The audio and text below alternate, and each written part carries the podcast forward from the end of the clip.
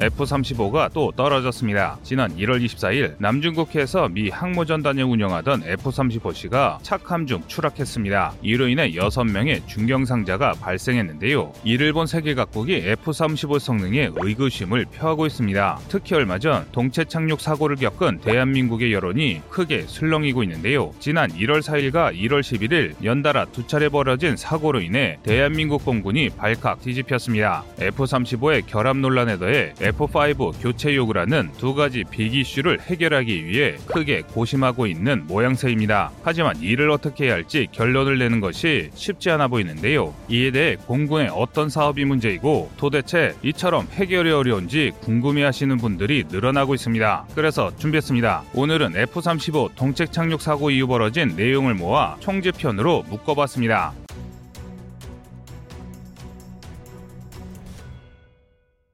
한국에서 벌어진 사상 초유의 F-35의 비상 착륙이 사실 F-35의 치명적인 결함 때문이라는 충격적인 폭로에 세계 언론의 시선이 우리 군의 발표로 집중되고 있습니다. 지난 1월 4일 훈련을 위해 청주에서 이륙한 대한민국 공군의 최신의 전폭기 F-35A가 이유탄 충남 서산 비행장으로 긴급 동체 착륙한 사건이 일어났습니다. 다행히 우리 조종사가 뛰어난 실력으로 기체와 조종사 모두 큰 피해 없이 착륙하는 데 성공했지만 문제는 그 다음이었습니다. 있습니다. 조종사와 기체 모두가 무사한 만큼 매우 빠르게 원인 분석이 이루어졌고 그 결과 F-35의 핵심 체계가 완전히 정지되었다는 충격적인 사실이 밝혀졌기 때문인데요. 이로 인해 대한민국은 물론 F-35를 구입한 모든 나라들이 발칵 뒤집혔습니다. 원인이야 어쨌든 간에 비행 중 전투기 핵심 기능이 전부 정지될 정도라면 자신들도 같은 일을 겪을 수 있다는 생각에 공포에 질려 있는데요. 우리 군 역시 사고 원인을 파악한 직후 지금까지 도입된 모든 F F-35의 운항 중지를 선언했습니다. 전문가들은 어떤 문제가 시발점이 됐을지는 알 수 없지만 전투 체계가 완전히 작동하지 않는 수준이라면 무기의 가장 핵심적인 요소 중 하나인 신뢰성을 전혀 충족할 수 없는 폐품이라고 말합니다. 일각에서는 전투기 내부의 전자제어 시스템을 통제하는 PBW에 문제가 있을 수도 있다고 주장하기도 합니다. 이 때문에 국내에서 F-35의 추가 도입을 중단하고 KF-21 보람의 양산 대수를 늘려야 한다는 의견이 힘을 얻고 있습니다. 그러나 그러나 이는 그리 현명한 판단이 아닙니다. KF-21 보람에는 훌륭한 전투기이지만 애당초 미들급으로 설정되어 개발된 전투기임에 반해 F-35A는 시작이 어쨌든 결론적으로 매우 강력한 하이급 전투기로 인정받고 있습니다. 즉 전투기 규모와 용도를 생각했을 때 F-35A를 줄이는 것은 말이 되지 않습니다. 그렇다고 기존처럼 미국이 문제를 개선해 줄 때까지 바라만 보자는 이야기는 아닙니다. 오히려 한 발 더 나아가야 한다는 것이 여러 전문 전문가들의 의견인데요. KF-21 보라매 이후 개발될 예정이던 6세대급 전투기 개발 계획을 좀 더 앞당기자는 것이죠. 그런데 이에 대한 반대도 만만치 않습니다. 지금 개발 중인 보라매조차 아직 비행 테스트를 못했는데 곧바로 6세대기를 개발하겠다는 것은 너무 위험하다는 것인데요. 과연 누구의 말이 맞는 것일까요? 그래서 준비했습니다. 오늘은 F-35의 결함 사고로 시작된 한국의 차세대 전투기 도입에 대한 이야기에 대해 전해드리겠습니다. 지난 1월 4일 4일 청주 비행장에서 이륙한 F-35A가 서산 비행장에 비상 착륙하는 사고가 있었습니다. 해당 기체는 당시 방향과 고도를 알려주는 항법 장치는 물론 모든 전자 제어 체계가 작동하지 않는 상태였으며 오로지 조종사의 감과 능력만으로 동체 착륙을 시행했습니다. 동체 착륙은 랜딩 기어를 사용할 수 없거나 그에 준하는 비상 상황에서 전투기 동체와 지면의 마찰을 적절히 조절해 착륙하는 아주 위험한 비상 착륙법인데요. 특히 이번에 동체 착륙을 시도한 F-35의 경우 뛰어난 스텔스 설계로 인해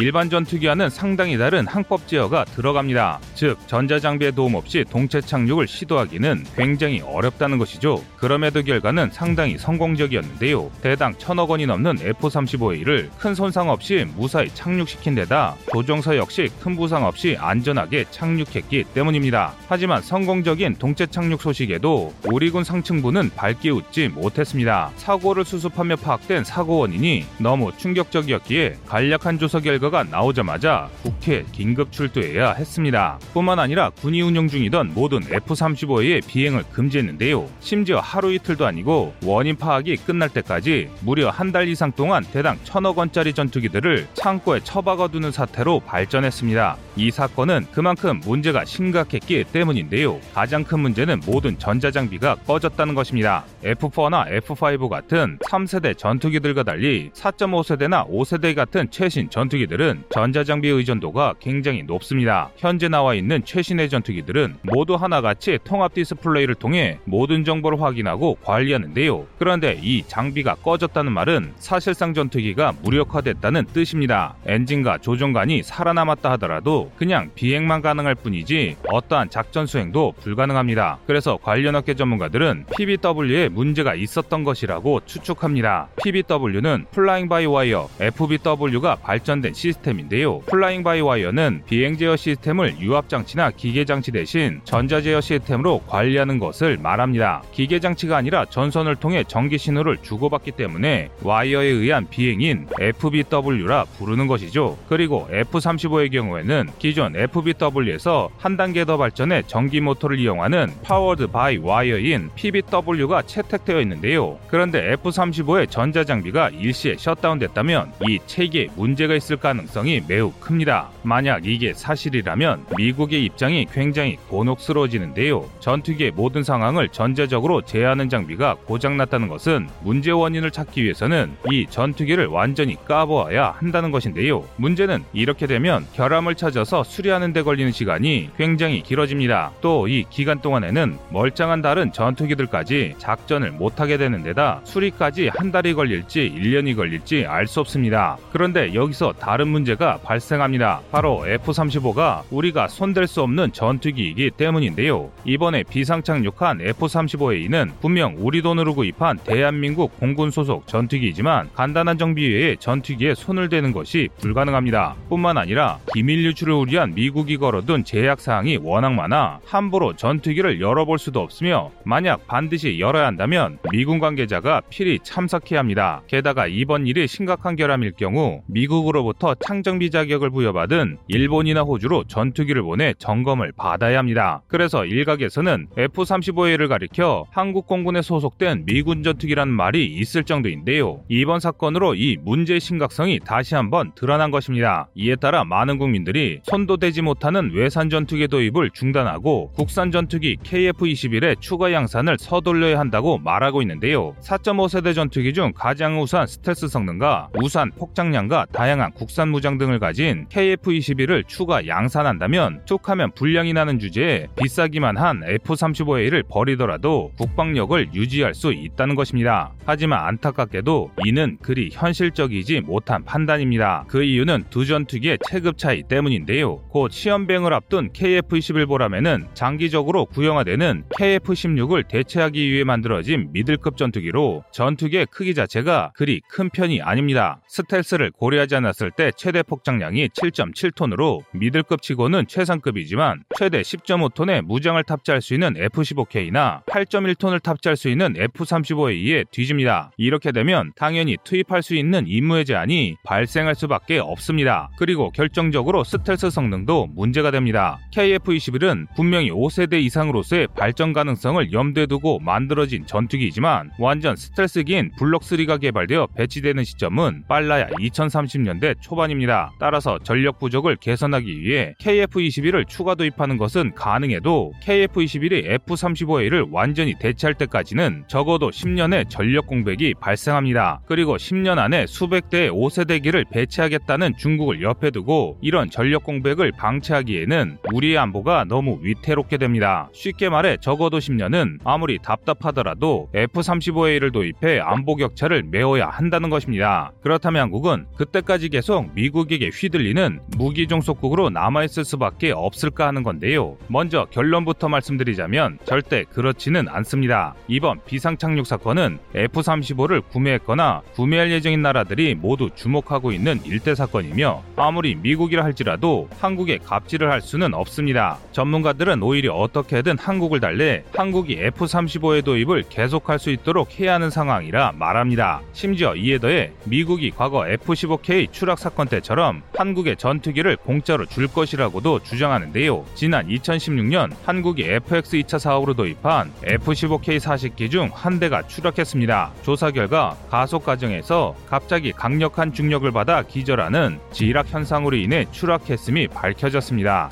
그리고 이는 딱히 미국의 잘못이라 할 수 없는 문제였습니다. 그러나 F-15K 20대를 한국에 추가로 수출하려고 했던 미국은 미국은 한국에 무상으로 한 기를 제공했습니다. 그런데 이번 사건은 2006년 F-15K 추락과 달리 미국의 기책 사유가 명백하고 현장국은 2006년 당시처럼 20여 대의 F-35 추가 도입을 검토 중입니다. 과거보다 미국이 한국에 양보해야 할 이유가 더 많은 상황인 것입니다. 그래서 전문가들은 미국이 아무리 보상을 적게 하더라도 사고를 당한 한기를 신형기로 대체해 줄 것이며 F-35의 추가 개량 비용을 크게 감액해 줄 것이라 보고 있 는데요. 미국은 지난 2020년 말부터 F-35의 블록퍼의 배치를 시작했습니다. 무장창의 탑재량을 50%나 늘리고 전자전 체계를 크게 강화했는데요. 이에 반해 현재 한국이 보유 중인 F-35는 블록3 사양으로 수출된 물량 중에서는 최신 사양이지만 추가 개량이 필요한 상황입니다. 그래서 일각에서는 이번 사태를 잘 이용하면 사고 기체를 신형 기체로 교환받는 것에 더해 추가 도입할 20대를 전부 블록4로 바거나 개량 비용을 줄 여줄 수 있을 것이라 보고 있습니다. 하지만 아무리 개량 비용을 깎아주고 첨단 장비를 준다고 하더라도 외산 무기는 결국 외산이며 정비 문제 같은 가장 핵심적인 여러 불편 사항을 고칠 수는 없습니다. 결국 이에 대한 유일한 해법은 F-35나 F-15K에 준하는 고성능 하이급 대형기를 한국이 자체 개발하는 것뿐입니다. 그리고 이 사실을 누구보다 잘 알고 있는 것이 우리 군 당국인데요. KF-21 보라매를 5세대기로 업그레이드함과 동시에 보라매를 개발하면서 얻은 노하우를 바탕으로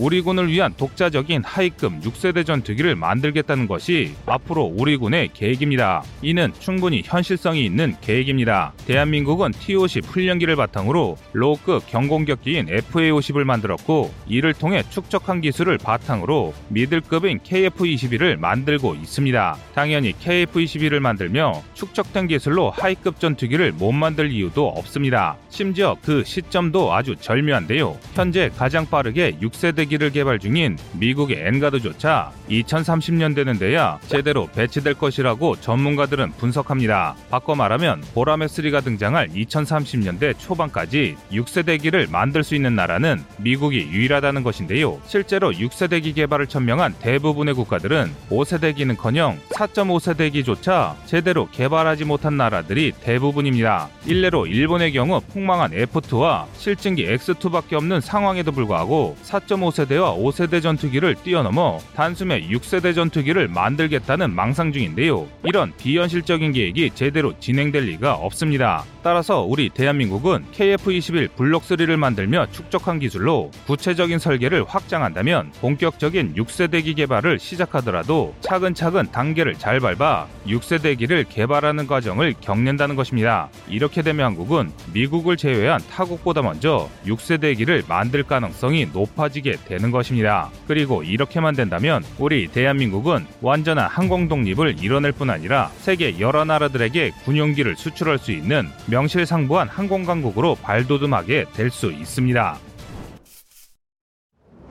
지난 1월 11일 우리 공군의 F-5E가 추락해 조종사가 순직하는 참사가 일어났습니다. 이 소식에 우리 군을 향해 비난이 본물처럼 쏟아지고 있습니다. 언제 떨어져도 이상하지 않은 고물 비행기를 신형기로 교체하지 않고 써먹으려다 애꿎은 조종사만 생명을 잃었다는 것인데요. 사실 이런 주장은 그리 틀린 말도 아닙니다. 당장 이번에 추락한 F-5E역만 하더라도 최초 도입 일자가 무려 1974년 8월입니다. 국내 생산본인 KF-5 제공 공호는 사정이 더 났지만 이 역시 1982년부터 1986년까지 도입된 구형기체입니다. 즉 이번에 떨어진 전투기는 아무리 적게 잡아도 거의 40년 가까이 된 고물 중에 고물이라는 것입니다. 이 정도면 지금까지 안 떨어진 것이 다행일 정도인데요. 그래서 많은 국민들이 F5를 서둘러 퇴역시키고 그 자리에 우수한 국산 경공격기인 FA50을 추가 도입하라고 주장합니다. 우리 공군도 FA50의 추가 도입을 강력하게 주장 중인데요. 그러나 FA50이 군에 도입된 지 거의 10년이 다 되어감에도 FA50의 추가 도입은 이뤄지지 않고 있습니다. 이렇게 된 가장 큰 이유가 바로 KF-21 때문입니다. 사실 KF-21을 개발하는 KFX 사업은 원래 F5 전투기를 대체하기 위해 개발하기 시작한 사업입니다. 2010년대까지 KFX를 개발해 늦어도 2025년에는 F5를 전부 퇴역시킬 계획이었습니다. 그러나 IMF로 인한 예산 삭감과 군사 기술의 급격한 발전으로 기존 설계를 적용할 수 없게 됨에 따라 수차례 걸쳐 사업 타당성 조사를 반복하면서 이 사업은 엄청나게 지연됐습니다. 그 결과 여러 차례에 걸친 설계 변경과 기술 발전으로 지금은 KF-16을 대체할 수 있을 정도로 훌륭한 차세대 전투기가 탄생했으나 F5의 퇴역이 10년 이상 미뤄지고 말았습니다. 이로 인해 한 해 걸러 노후화된 F5 계열 전투기가 추락하는 참사가 일어나고 있는 것입니다. 하지만 일각에서 주장하는 것처럼 FA-50의 양산 수량 을 늘릴 경우 그만큼 KF-21의 도입 수량이 줄어들게 되는데요. 이렇게 되면 공군의 미래 전력이 감소할 수밖에 없습니다. 그래서 우리 공군은 이 문제를 해결하기 위해 미국으로부터 구형 F-16의 임대를 추진하는 등 각종 노력을 기울였습니다. 그러나 성과를 거두지는 못했습니다. 결국 참다 못한 공군이 FA-50이라도 서둘러 양산해달라고 주장하는 지경이 된 것인데요. 그런데 이것도 문제가 되고 있습니다. 바로 양산 일정 때문인데요. 지금 당장 FA-50의 양산을 합참이 결정하고 이 예산안이 국회를 통과해 양산이 시작되더라도 FA-50이 양산될 시점이면 KF-21 블록 1, 2가 양산될 테니 만들어봐야 소용이 없다는 것입니다. 지금 이런 현실은 아주 답답한 상황이 아닐 수 없는데요. 그렇다면 우리는 매번 우리의 전투기가 추락하는 소식만 들어야 할까요? 먼저 결론부터 말씀드리면 아예 방법이 없는 것은 아닙니다. 이번 참사를 계기로 공군이 과거를 반성하고 제대로 된 대응을 한다면 오히려 전 력을 급상시킬 수도 있는 것이 전문가들의 분석입니다. 그래서 준비했습니다. 오늘은 F5 추락 사고로 다시 재조명되고 있는 대한민국 공군에 바뀌게 될 미래 항공 전력에 대해 알려드리겠습니다. 지난 1월 11일 30대 신모대위가 조정하던 F5E가 비행 중 추락하는 참사가 일어났습니다. 오후 1시 44분경 이륙하자마자 좌우 엔진 모드에서 화재 경보가 울리기 시작했고 이에 당황한 조종사가 이상 탈출을 두 번이나 선언했으나 결국 탈출에 실패했습니다. 이후 기지에서 약 8km 떨어진 인근 야산에 추락해 조종사가 순직하는 안타까운 일이 벌어졌습니다. 이에 공군은 이례적으로 즉각적인 대응에 들어갔습니다. 북한 접점 지역 등 초계 비행 및 정찰 비행이 반드시 필요한 항공기와 긴급 대기 상태에 있는 항공기를 제외한 모든 군용기에게 비행 중단 명령을 내린 것입니다. 각기 다른 비행단에서 공군의 최신의 전투기인 F-35와 구형 전투기인 F-5가 일주일 간격으로 연달아 추락한 원인이 공군의 시스템 에 있는지 점검하기 위해서라는 것이 전문가들의 분석인데요. 이 때문에 또 다른 사고를 예방하기 위한 긴급 정비 역시 이뤄지고 있습니다. 하지만 이런 노력에도 F5가 추락하는 것을 막을 수는 없습니다. 노후화가 심해도 너무 심하기 때문인데요. 대한민국이 F5를 처음 도입한 것은 무려 1960년대 초중반입니다. 당시 우리 공군을 압도하던 북한 공군을 상대하기 위해 지금은 이미 퇴역한 F5A B형을 대거 도입한 게 그 시작이었습니다. 이번에 추락한 F5 2계열 항공기는 기존 F5AB의 레이더를 탑재하고 엔진을 교체한 개량형 기체로 1974년부터 국군에 인도됐습니다. 1982년부터는 KF5 제공호라는 이름으로 라이선스 생산되기도 했는데요. 길이 14.4m, 폭 8.1m, 높이 4.1m, 최대 이륙 중량 11.2톤에 최대 추력 3,500파운드, 애프터버너 추력은 5,000파운드로 J85G21B 터보제트 엔진 2기를 장비한 쌍발 경량 전투기입니다. 사실 F5는 도입 당시에도 성능이 그리 좋은 편은 아니었습니다. 당연히 2022년 현재를 기준으로 초계 임무나 제한적인 대지 임무에서나 겨우 쓸 수 있는 수준에 불과합니다. 특히 우리 공군이 운용 중인 F5 계열 항공기의 경우 AIM-9 사이드와인더를 제외하면 운용할 수 있는 미사일이 전무합니다. 그러나 제한적인 개량을 통해 KGGB 항공유도 폭탄을 운용할 수 있는 게 전부인데요. 그런데 공군은 이렇게 후진 F5를 왜 아직도 퇴역시키지 못하고 있는 것일까요? 더 정확히 말하면 퇴역시킬 방법이 없습니다. 원래 우리 공군은 공군의 현대화를 위해 FX 1차 사업과 KFX 사업을 훨씬 일찍 추진하려 계획했습니다. 특히 F5를 대체하기 위해 KFX 사업에 많은 공을 들였는데요. F5의 노후화는 지금으로부터 거의 30년 전인 1990년대에도 많은 문제가 발생했기 때문입니다. 하지만 IMF로 국방 예산이 동결되면서 이 계획이 크게 지연되고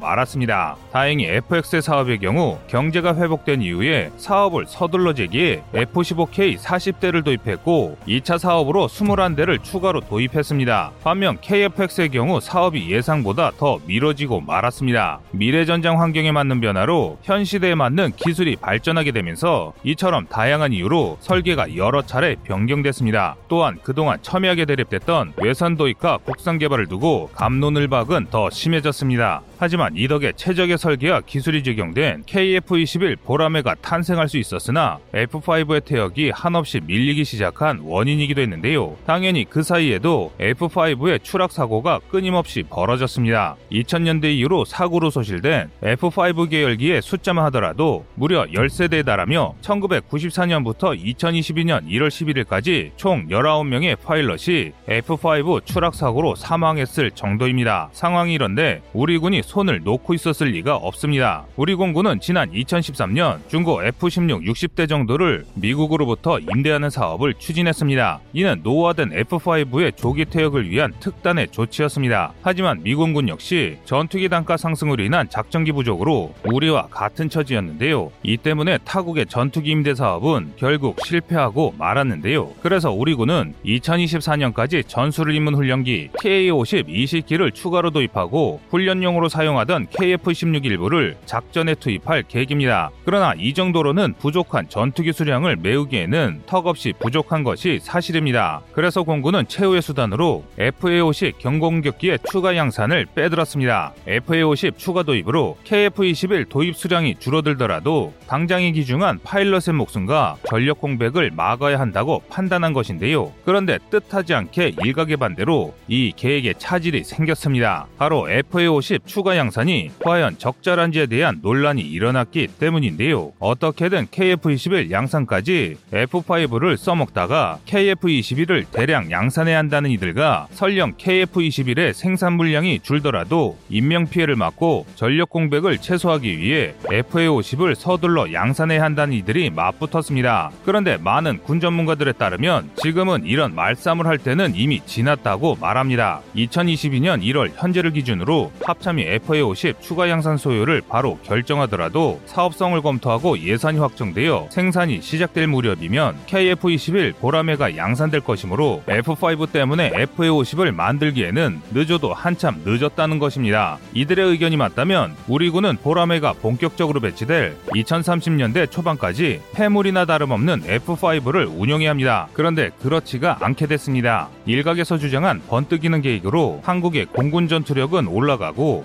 노후화된 F5를 교체할 수 있는 사업을 추진할 수 있습니다. 우선 우리 공군이 과거 1990년대 우리 해군이 했던 것처럼 적극적인 행동을 통해 국방에 필요한 작전기를 확보하려는 의지가 있어야 합니다. 일례로 1991년 걸프전이 발발하자 우리 군은 미국의 요청을 받아들여 해군 함정을 걸프 지역에 투입하기로 결정했습니다. 그런데 갑자기 해군이 정부의 결정에 정면으로 반발하기 시작했습니다. 당시 파병 규모를 결정하던 국방부 정책기획관에서 파병될 해군 함정으로 충북급 구축함을 선정했기 때문이었는데요. 충북급 구축함은 만재 3,400톤의 구형 구축함으로 미국이 2차 대전 말기 생산한 기어링급 구축함을 중고로 물려받은 함정입니다. 1991년 당시를 기준으로 이번에 추락한 F5처럼 이미 선령이 45년 이상 지난 폐물이었습니다. 노후함답게 정말 말도 안 되는 문제가 많았는데요. 그중 대표적인 사건이 1996년에 충북급 DD-919 대전함에 살던 지들이 전선 피 복을 갉아먹어 화재가 발생하는 웃지 못할 총극이 벌어지기도 했습니다. 이런 배를 타고 이라크까지 가란 말은 곧 죽으라는 말이나 다를 바가 없었는데요. 결국 해군의 반발로 해군 함정을 파견하는 대신 C-130H 수송기를 이용해 파병이 이루어지면서 사태가 일단락됐습니다. 하지만 파병을 안 간다고 기어링급의 노후화 문제가 개선되는 것은 아니었습니다. 그래서 해군은 기어링급의 대체함정인 KD2 충무공 이순신급이 건조되기 전인 2000년까지 모든 기어링급 구축함의 퇴역을 강행했습니다. 쓸모도 없고 위험하기까지 한 숫자 채우기용 구축함을 운용하느니 차라리 없애버리겠다는 선택을 한 것입니다.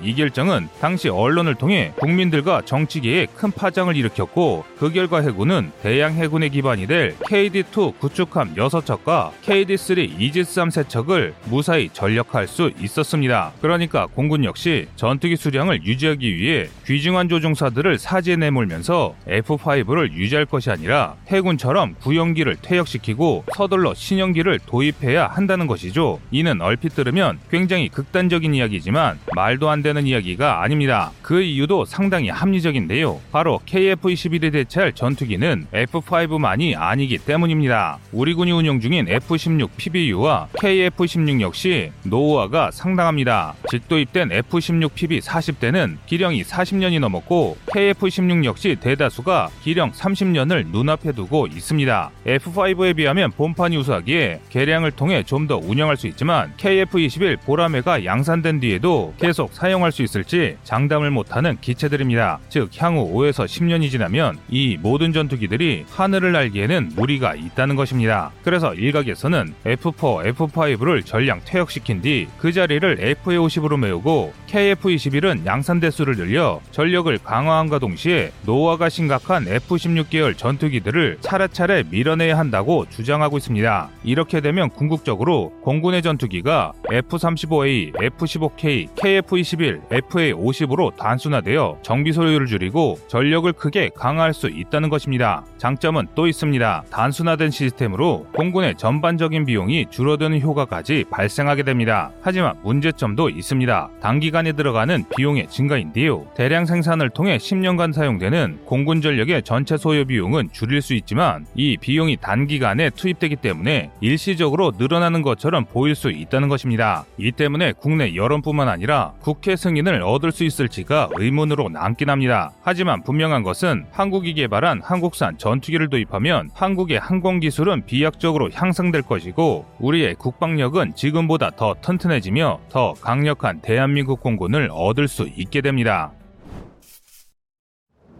지난 1월 4일 F-35의 동체 착륙 사건의 조사 결과가 발표되었습니다. 그런데 조사 결과가 발표되자 F-35의 추락을 두고 오히려 논란이 일파만파로 확대되고 있습니다. 발표된 추락 원인이 조류 충돌이었기 때문인데요. 조류 충돌은 조류가 항공기와 충돌하는 것을 일컫는데 특히 대부분의 경우 조류가 항공기 엔진으로 빨려 들어가 엔진의 fan blade가 파손돼 기체에 심각한 파손을 일으킵니다. 군의 발표에 따르면 독수리과로 추정되는 큰 새가 좌측 엔진 흡입구에 충돌한 것으로 전하고 있습니다. 사실 비행장에는 조류 충돌로 이착륙 과정에서 항공기가 추락하는 경우가 흔한 만큼 얼핏 들으면 F-35A의 추락 원인이 조류 충돌이 원인일 수 있다고 생각할 수 있습니다. 하지만 이 소식을 접한 많은 전문가들은 조류 충돌로 인한 동체 착륙에 대해 부정적인 반응입니다. 조류 충돌로 인한 기체 이상이라면 엔진이 망가졌어야 하는데 엔진과 조종간은 멀쩡하고 항전 장비만 셧다운됐다는 것이 말이 안 된다는 것인데요. 실제로 이는 굉장히 이상한 상황입니다. 조류가 날다가 캐노피나 사통 장치에 맞은 것이라면 몰라도 엔진 왼쪽 흡입구에 충돌했다면 화재가 발생하거나 blade 손상으로 추력 이상이 발생하는 게 정상입니다. 그래서 일각에서는 군이 F-35의 결함을 숨기려는 것이 아니냐며 2월부터 시작될 록히드 마틴과의 합동 정밀 조사를 공개적으로 진행해야 한다고 주장하고 있습니다.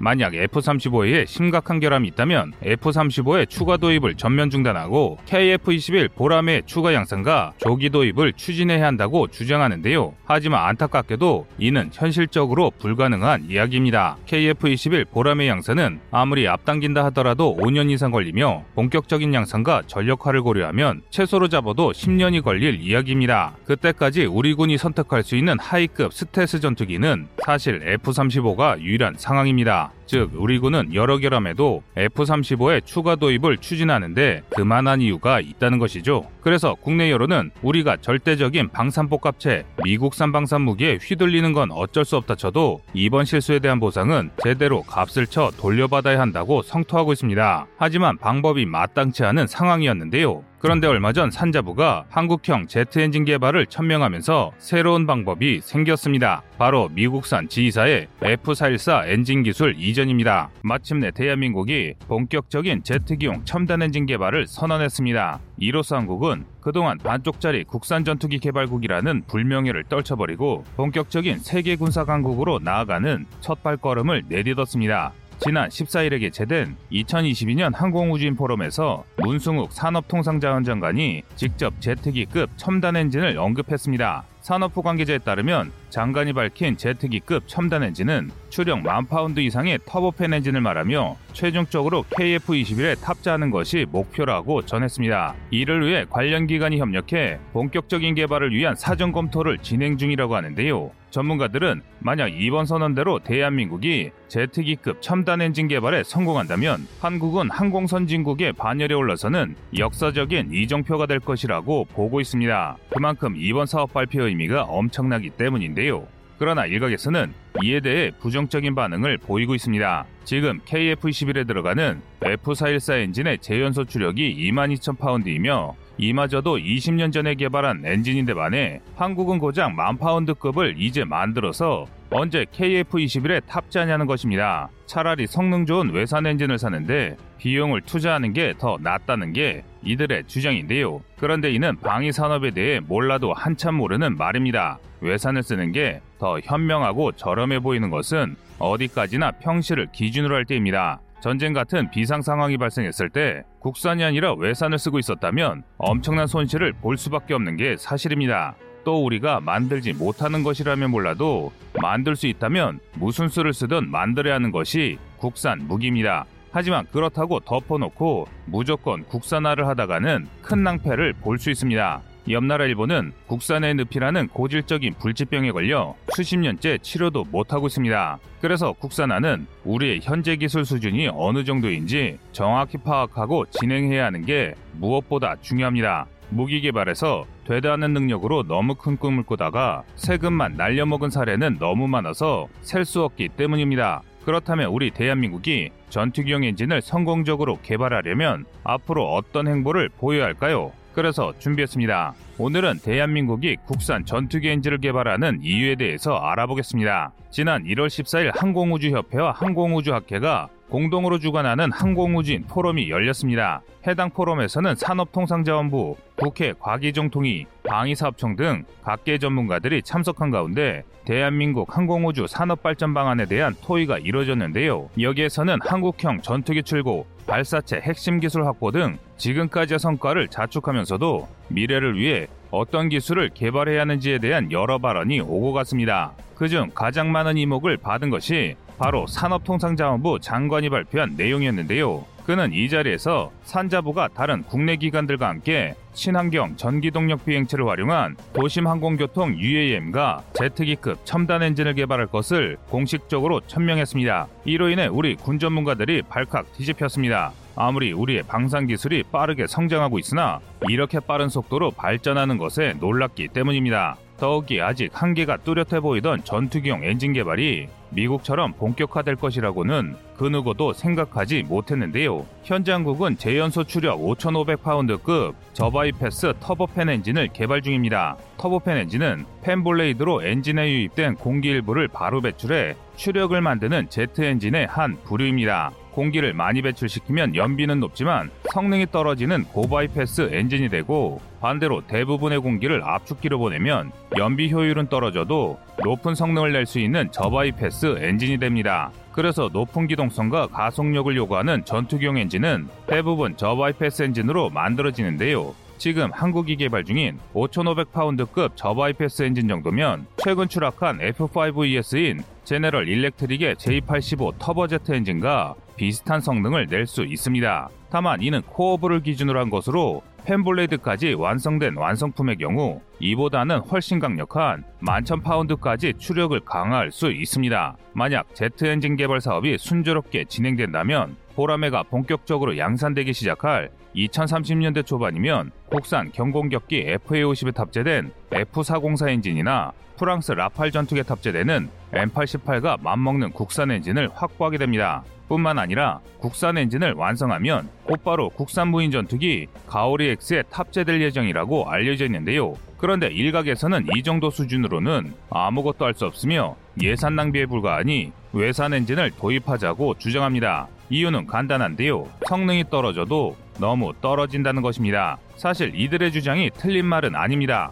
일례로 한국이 목표로 하고 있는 추력 만 파운드 이상의 터보팬 엔진을 미국은 이미 1980년대 완성했습니다. 1983년 도입되어 FA18AB 레거시 호넷에 탑재됐던 F404G402 터보팬 엔진이 그 주인공인데요. 애프터버너를 사용하지 않고도 11,000파운드 추력을 낼 수 있었으며 애프터버너를 사용하면 17,000파운드까지 무난히 낼 수 있었습니다. 워낙 성능이 좋다 보니 개량형 엔진이 FA50에 탑재되었을 정도입니다. 한마디로 대한민국과 미국의 항공 엔진 격차는 무려 50년에 달한다는 것이죠. 그래서 우리가 막대한 투자를 해 엔진을 만들더라도 그 사이 미국이 더 강한 엔진을 만들어버리면 군용기 엔진으로 쓸 수 없을 테니 차라리 성능 좋고 믿을 만한 미제 엔진을 구입하자는 것입니다. 그런데 이런 주장은 우리가 전투기를 만들지 못했을 때나 맞는 말입니다. 즉, 지금 우리의 입장에서는 잘못돼도 한참 잘못된 생각입니다. 우선 항공엔진 개발을 시도할 수 있는 것만 하더라도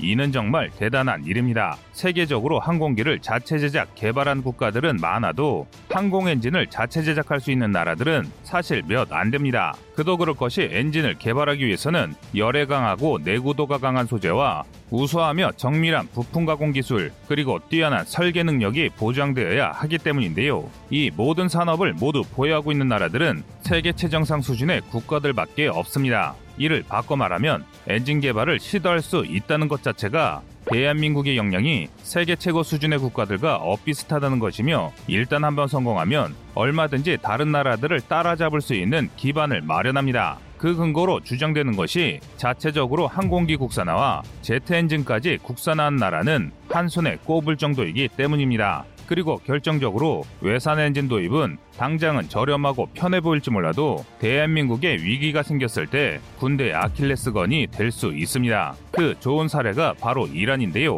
과거부터 중동에서 미국의 중요한 우방이던 이란은 종교혁명으로 반미 세력이 정권을 잡자 미국은 이란에 대한 모든 군사 원조를 중단했습니다. 이에 따라 이란에 판매됐던 미국산 전투기의 가동률이 크게 떨어지면서 이란의 국방력은 곤두박질 쳐졌는데요. 이를 눈여겨보던 이라크가 얼마 지나지 않아 이란 을 침공하면서 이란은 두 나라의 무력 분쟁으로 큰 피해를 볼 수밖에 없었습니다. 만약 이란이 부품이라도 생산할 능력이 있었다면 이라크에 무참히 패하는 일은 없었을 것입니다. 우리도 마찬가지입니다. 미국과 대한민국이 혈맹이라고는 하나 미국의 갑작스런 위기로 한국을 지원할 수 없게 되거나 불가항력적인 이유로 항공기 핵심 부품을 공급받지 못하게 되면 우리의 국가안보는 절대 안전하다고 담보할 수 없습니다. 또한 이와 별개로 미국이 제품 가격을 막무가내식으로 올려받는 일은 충분히 일어날 수 있습니다. 따라서 항공엔진 개발은 선택의 문제가 아니라 국가 안보를 위한 필수적 선택입니다. 하지만 일각의 주장처럼 무조건 국산화만 밀고 갈 수 없는 것도 분명한 사실입니다.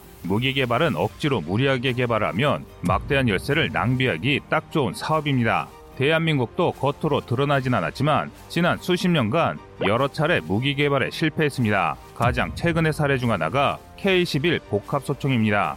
미국이 OICW를 만들다 포기했음에도 우리는 할 수 있다는 막연한 열정만으로 끝까지 밀고 나가다가 각종 결함을 결국 해결하지 못해 국방계에게 큰 차질이 빚어졌는데요. 전문가들은 이런 문제가 다시 일어나지 않기 위해서는 독자적인 기술 개발과 함께 라이선스 생산이나 해외 투자 등을 통해 새로운 기술을 얻을 필요가 있다고 말하는데요. 그러면서 세계적인 항공 엔진 제작사인 제네럴 일렉트릭의 신형 엔진에 투자해야 한다고 분석합니다. 현재 GE는 KF-21S1, F414G400 엔진을 개량한 신형 엔진을 개발한 업체입니다. F414G400 엔진은 재연소 없이 17,000파운드의 추력을 낼 수 있고 애프터버너를 사용할 경우 22,000파운드까지 추력을 낼 수 있는 강력한 항공 엔진입니다. 미국이 아직도 항모형 함재기로 사용 중인 F-18EF 슈퍼호넷도 이 F414 엔진을 사용합니다. 한국은 라이선스 생산한 400K 엔진을 시제 보라매에 탑재했으며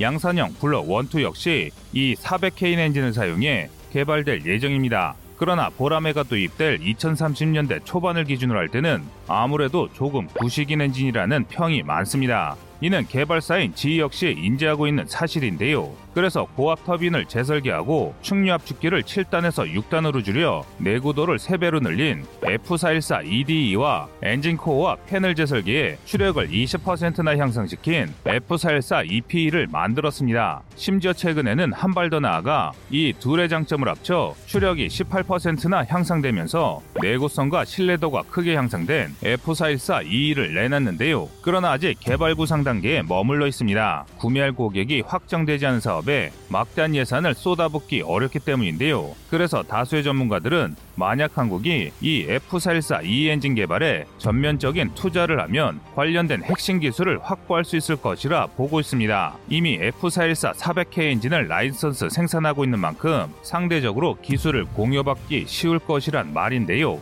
뿐만 아니라 완성된 엔진을 보람의 최종판인 블록3에 탑재해 성능 향상을 노려볼 수도 있습니다. 사실 이 부분이야말로 가장 중요한 장점인데요. F414E 엔진의 가장 큰 장점 중 하나가 전력 사용량의 증대이기 때문입니다. 우리 군은 지난 2021년 12월 KF-21 보라매를 국산 UCA 가오리 X와 유무인 복합 전투체계 멈티를 운영할 것이라는 사실을 밝혔습니다. 당연히 더 고성능의 소프트웨어가 탑재되어야 하며 레이더 역시 더 고출력으로 변경되어야 합니다. 그리고 이렇게 성능을 올리다 보면 전력이 부족해질 수밖에 없습니다. 게다가 여러 체계가 추가되는 만큼 자체 중량 역시 늘어날 것이 뻔한데요. 한마디로 더 큰 무게를 감당할 수 있는 추력 향상과 전력 사용량이 충족되는 F414E 엔진은 보라매 블록3와 궁합이 아주 좋은 엔진입니다. 따라서 F414E 엔진을 GE와 함께 공동 개발하면서 여기서 얻은 노하우와 기술을 우리 터보팬 엔진 개발에 적용한다면 우리 터보팬 엔진 기술을 빠르게 향상시키면서 동시에 우리 공군의 전력을 비약적으로 향상시킬 수 있다는 게 전문가들의 의견입니다. 하지만 난관이 아예 없는 것은 아닙니다. KFX 사업 초창기 미국은 우리에게 제공하기로 했던 4대 핵심 기술 이전을 거부했습니다. 또 F-35 개발에 여러 나라들이 막대한 자금을 투자했음에도 기술 공유에 인색한 태도를 보였습니다. 그러니 우리가 F-414E에 막대한 투자를 하더라도 막상 기술을 공유할 때는 태도를 바꿀 수 있는 상황인데요. 그러나 전문가들은 설령 그렇다 할지라도 어떻게든 기술을 확보해 터보팬 엔진 기술을 완성해야 한다고 전합니다. 그 대표적인 사례가 있는데요. 프랑스의 라팔처럼 일단 독자 기술을 확보하면 어떻게든 팔 곳이 생긴다는 것입니다. 프랑스의 라팔 전투기는 처음 개발됐을 때 성능이 부족한 부분이 많아 사려고 하는 나라가 없었습니다. 우리도 라팔 대신 F-15K를 채택했을 정도인데요. 그런데 최근에는 이런 판도가 바뀌면서 여러 나라들이 찾는 베스트셀러가 됐습니다. 엔진부터 레이더까지 모든 체계를 프랑스 자국에서 생산했기에 꾸준한 개선만으로도 새로운 시장을 찾을 수 있었던 것인데요. 그래서 국산 체계를 완성하는 데 성공하면 그 다음은 우리의 의지대로 개량형을 내놓는다면 정말 초대박을 터트릴 수 있다는 것입니다. 국산 항공 엔진이 우리 정부의 선언대로 제때 개발된다면 우리 국민들은 국산 기술로 만든 완전한 전투기들이 우리의 영공을 지키는 모습을 볼 수 있을 것입니다. 여러분의 생각은 어떠신가요?